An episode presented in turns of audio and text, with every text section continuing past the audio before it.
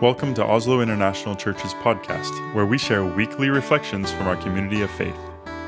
If you'd like to explore more of our resources or join us for a service, visit our website at oslointernational.church. And now, here's the message from our last Sunday service with Pastor Maicon Steuernagel.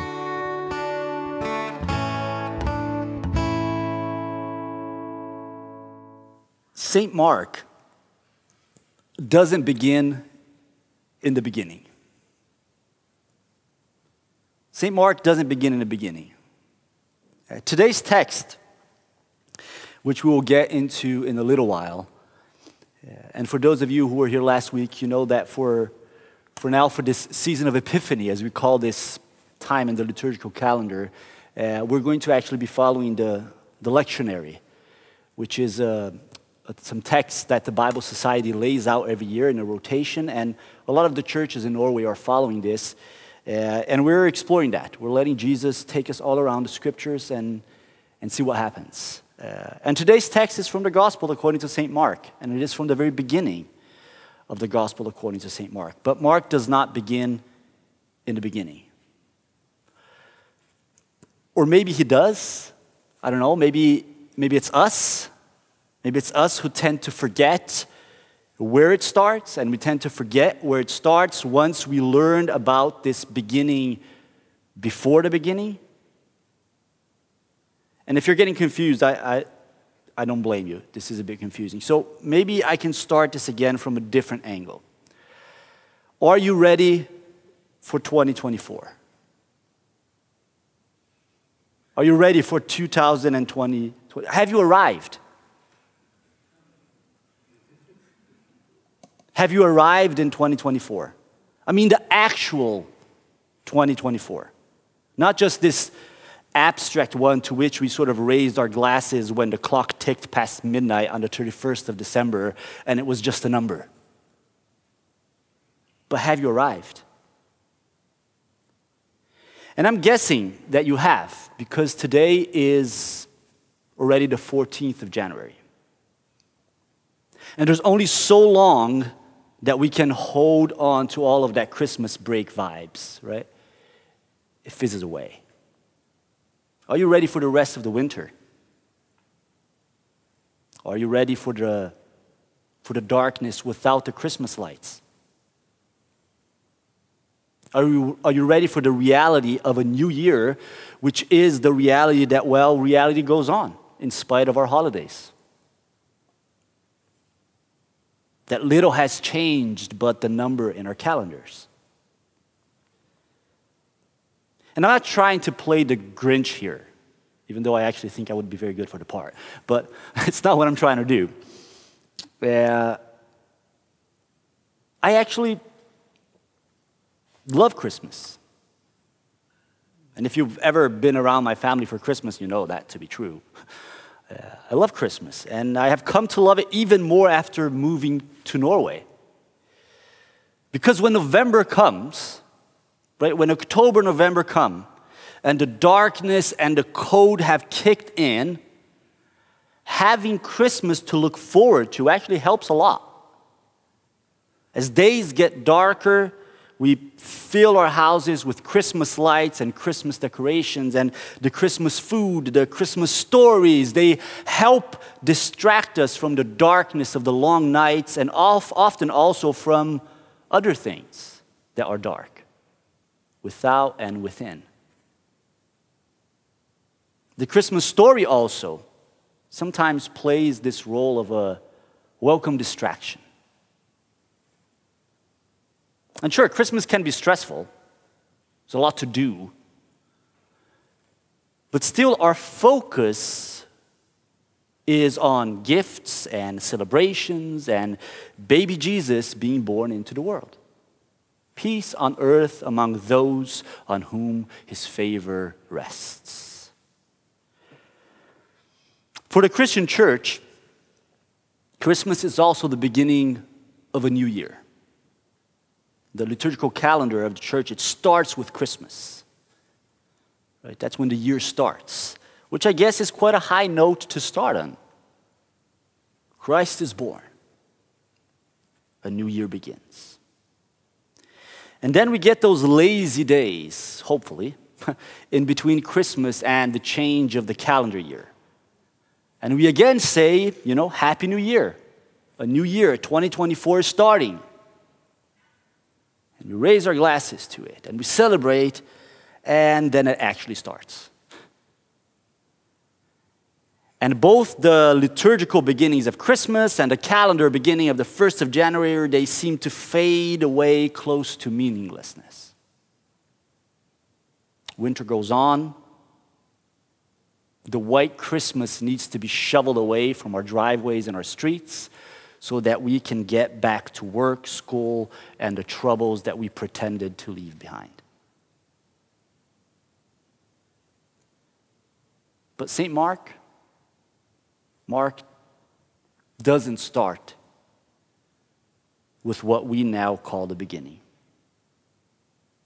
He does, however, start where it all begins and where it needs to begin again today.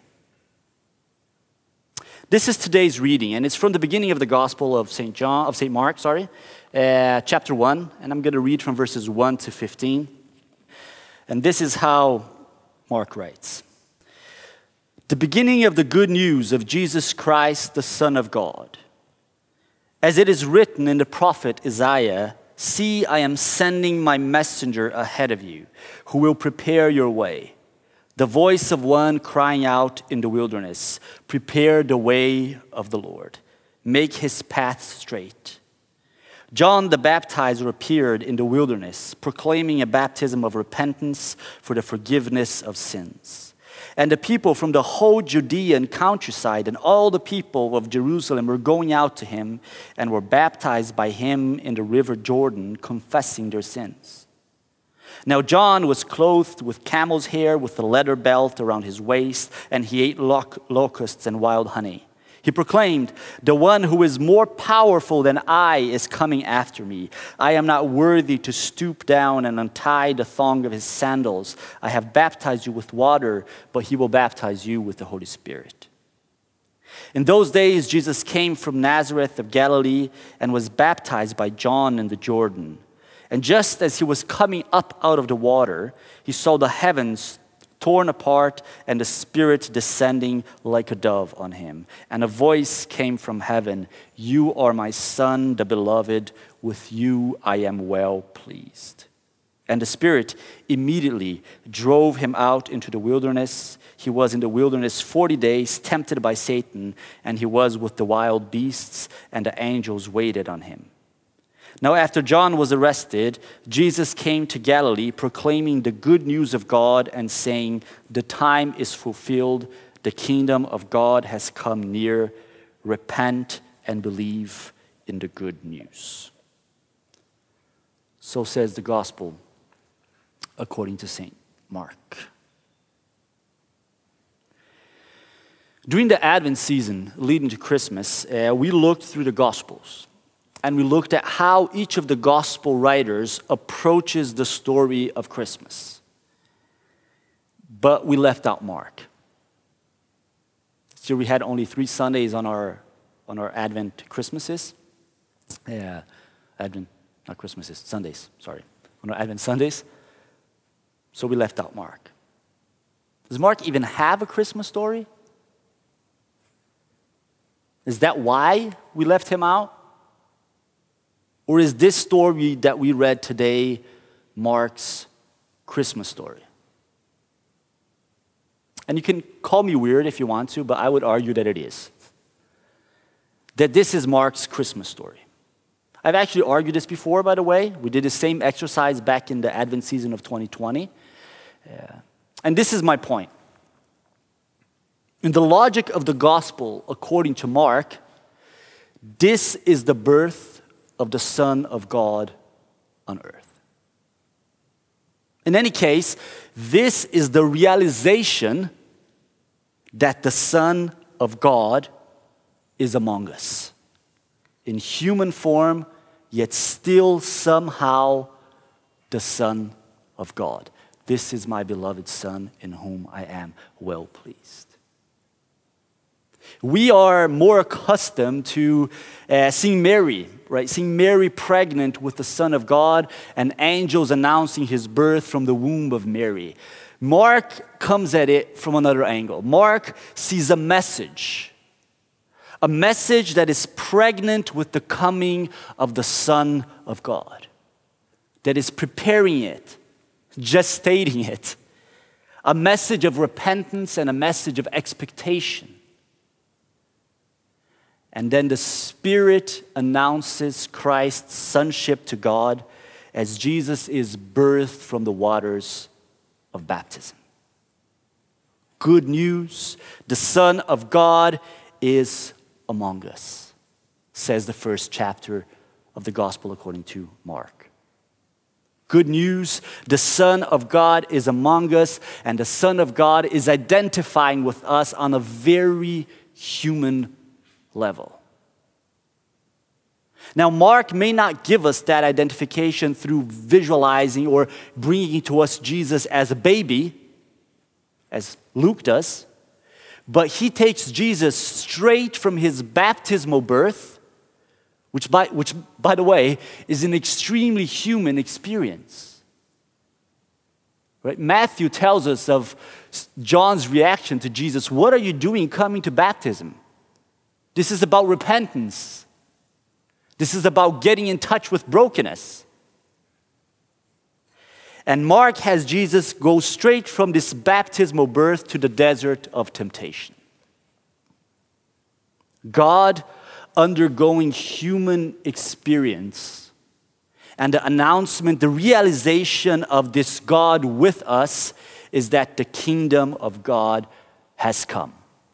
And that's both the message from the mouth of John the Baptist and Jesus, but it is also the message in the wandering body of Jesus Christ as he goes through his ministry.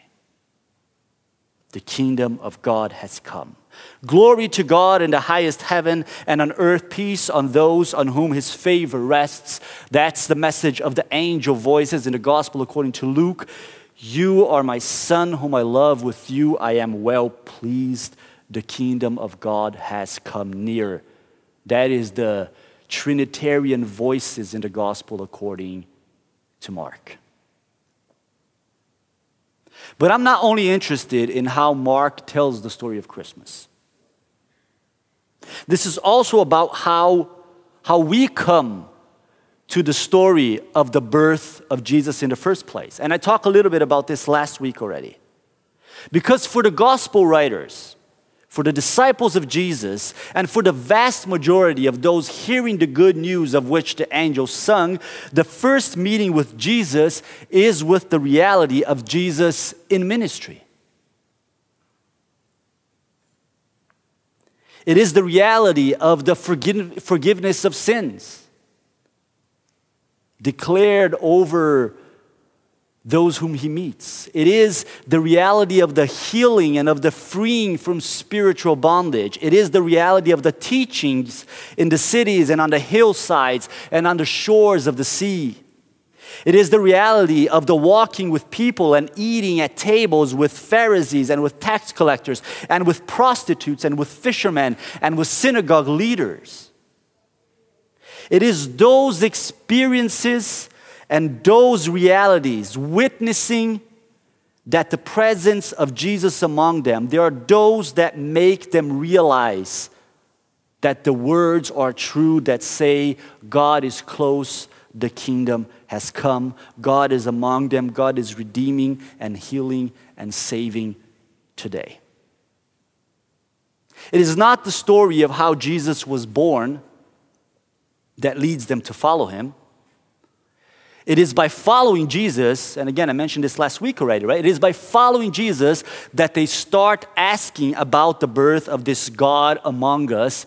And, you know, somebody eventually gets to Mary, gets to the first eyewitnesses, and somehow gets the story of those few who witnessed the stories of the birth and the early infancy of Jesus. So it's not, the, it's not the virgin birth that convinces Christians of the divine nature of Jesus, at least not first generation Christians. It is the witness of his divine ministry and presence that leads them to these stories. And in that sense, the story of Christmas as a part of the gospel, it comes later.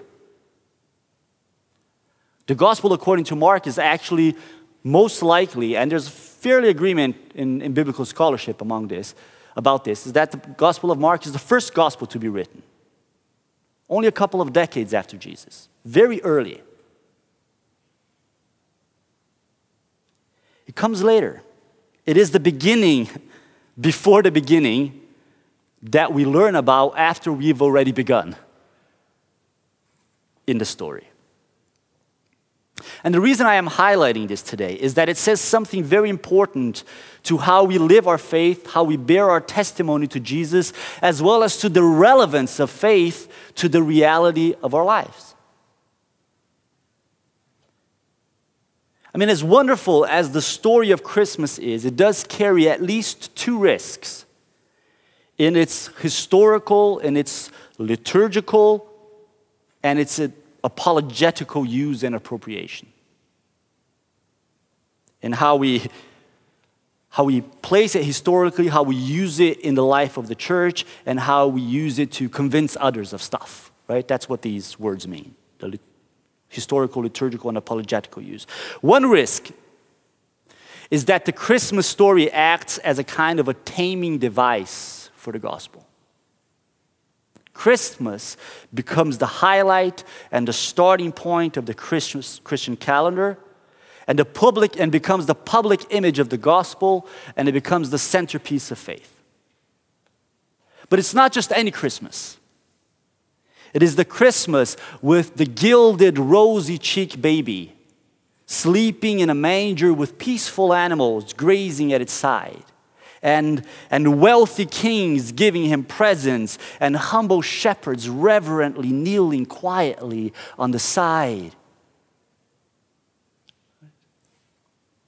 It's a safe, romantic image of a warm and benevolent Messiah that we want to cuddle with and give presents in the name of.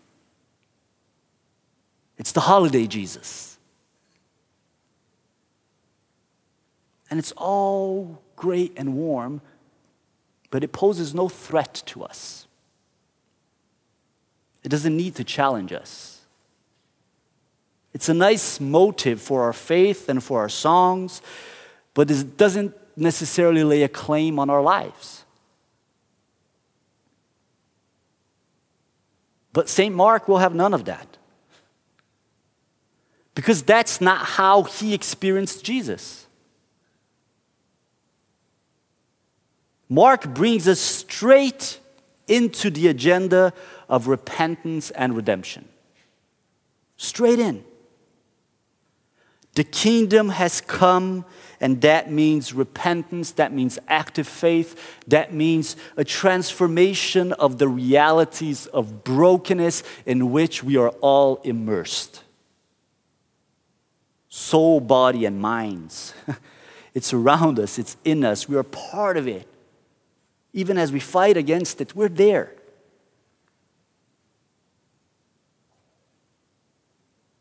And it's not that the baby in the manger is irrelevant to Mark, of course not. But if the baby in the manger is to really be good news, not just soothing news, we need to meet him truly as the Savior with all that meant in the lived life of Jesus Christ of Nazareth. So, a Christmas that tames the gospel is not good news, it's just a good story. The other risk, this was one risk, right? That Christmas tames the gospel.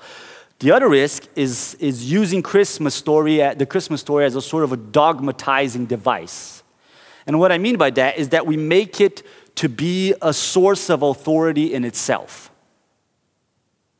So we start the story, we start the argument by affirming that Jesus was born the Son of God. Therefore, because he is the Son of God, we must accept who he claims to be and obey what he commands of us. So, because he is the Son of God, born miraculously of virgin birth, we must declare him Lord and submit to him and to those who safeguard his holy story. Now, the problem with this approach is, is twofold. First, it's dishonest. It, for that is not how Jesus himself presented himself to the world. Neither is it how those who followed him and wrote the accounts that we have about Jesus came to understand him as the Savior of the world. It's also a circular argument, right? And nowhere in the Gospels do you see Jesus arguing his oneness and his closeness with the Father based on the circumstances of his birth. Secondly, using the Christmas story as a dogmatizing device demands nothing of our life, only of our discourse. It demands nothing of our life, just of our discourse. All we need to do is convince people of the argument that Jesus is the Son of God and expect that they must believe and follow. And we must stick to the spoken doctrine. And that's it. But people followed Jesus not because they were convinced of this, but because the good news was incarnate in his life and not only in his words. The Word had become flesh and was not only living, it was redeeming among them. It was touching them where it hurts and bringing healing. This living word of fleshed divine in Christ is, is one that knows the taste of the water where our brokenness and our tears are confessed in our need for forgiveness and for forgiving.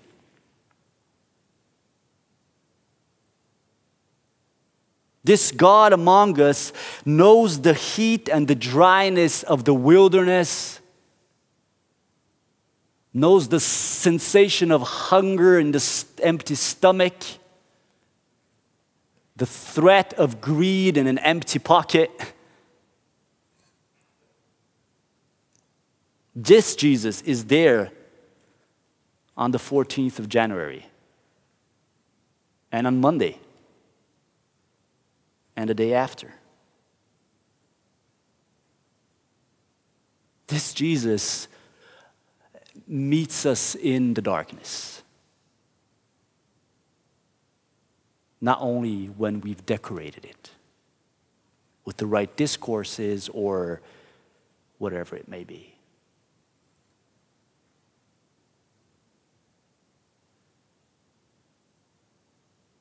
So, meeting this Jesus today is where it begins. Meeting this Jesus tomorrow is where it begins. And where it can always begin. Always anew, always again. Today, a random January Sunday is the day where tomorrow begins and is the day where grace invites us that it may begin in repentance and in hope and in forgiveness, so that it may be part of the beginning of all that is to come and that is worth walking into and hoping for and praying for and living into and being shaped into.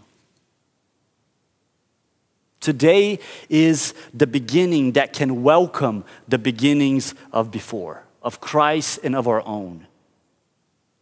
Today is the beginning that can welcome the story of the Christ that is born and move it into tomorrow.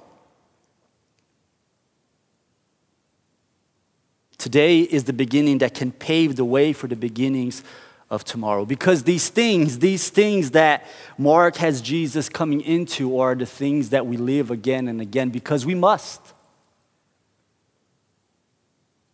We are baptized once so that we may forgive and be forgiven always. Right? How many times, Jesus? 77 times 7. It doesn't stop because it can't.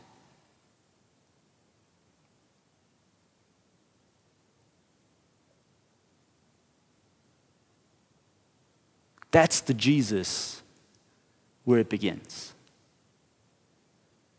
the one that touches the leper, the one that sits with the broken, uh, the one that resurrects so that we may know and believe that this fullness of life, right, this life that breaks in the middle of the wilderness, is one that sustains and is here also to this day, and that we may be part and take part in it.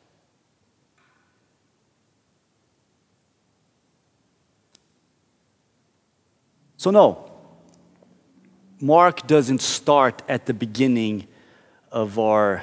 Uh, of the way in which we make the gospel history, right? He doesn't start at the beginning, maybe, of where we make the gospel dogma. But he starts where it bites, right? In life.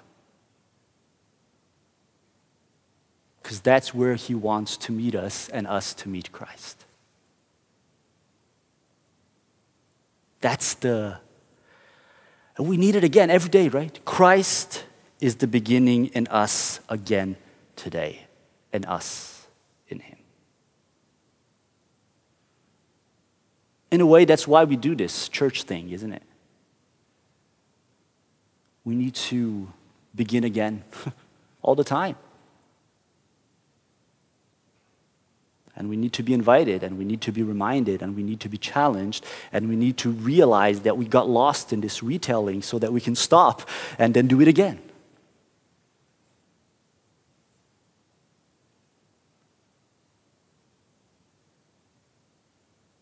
So, what is today, 14th of January, for you?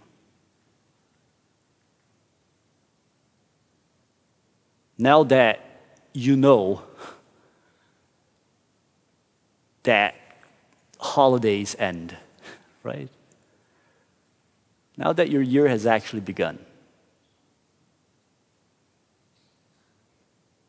with everything that you break and everything that breaks you, with everything that you uh, make come alive and all the things that move you. Now that all of this is inescapable, Can this be the beginning of tomorrow? And can that tomorrow be a place of hope, of forgiveness, of grace, of transformation? Can that be the story of Christ with us?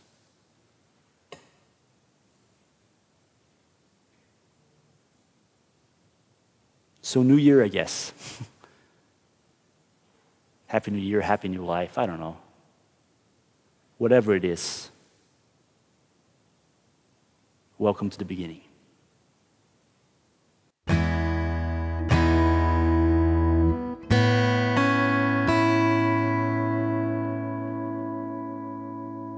May the Lord bless you and keep you.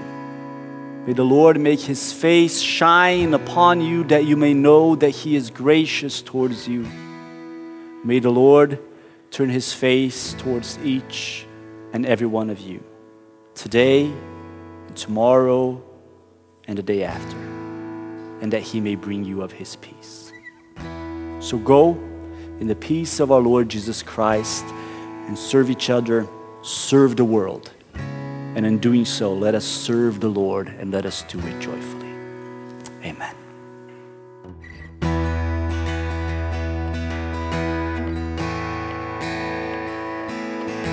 Do you want to stay connected with us? Check out our website at oslointernational.church to discover more about our community, access additional resources, and join us in our faith journey.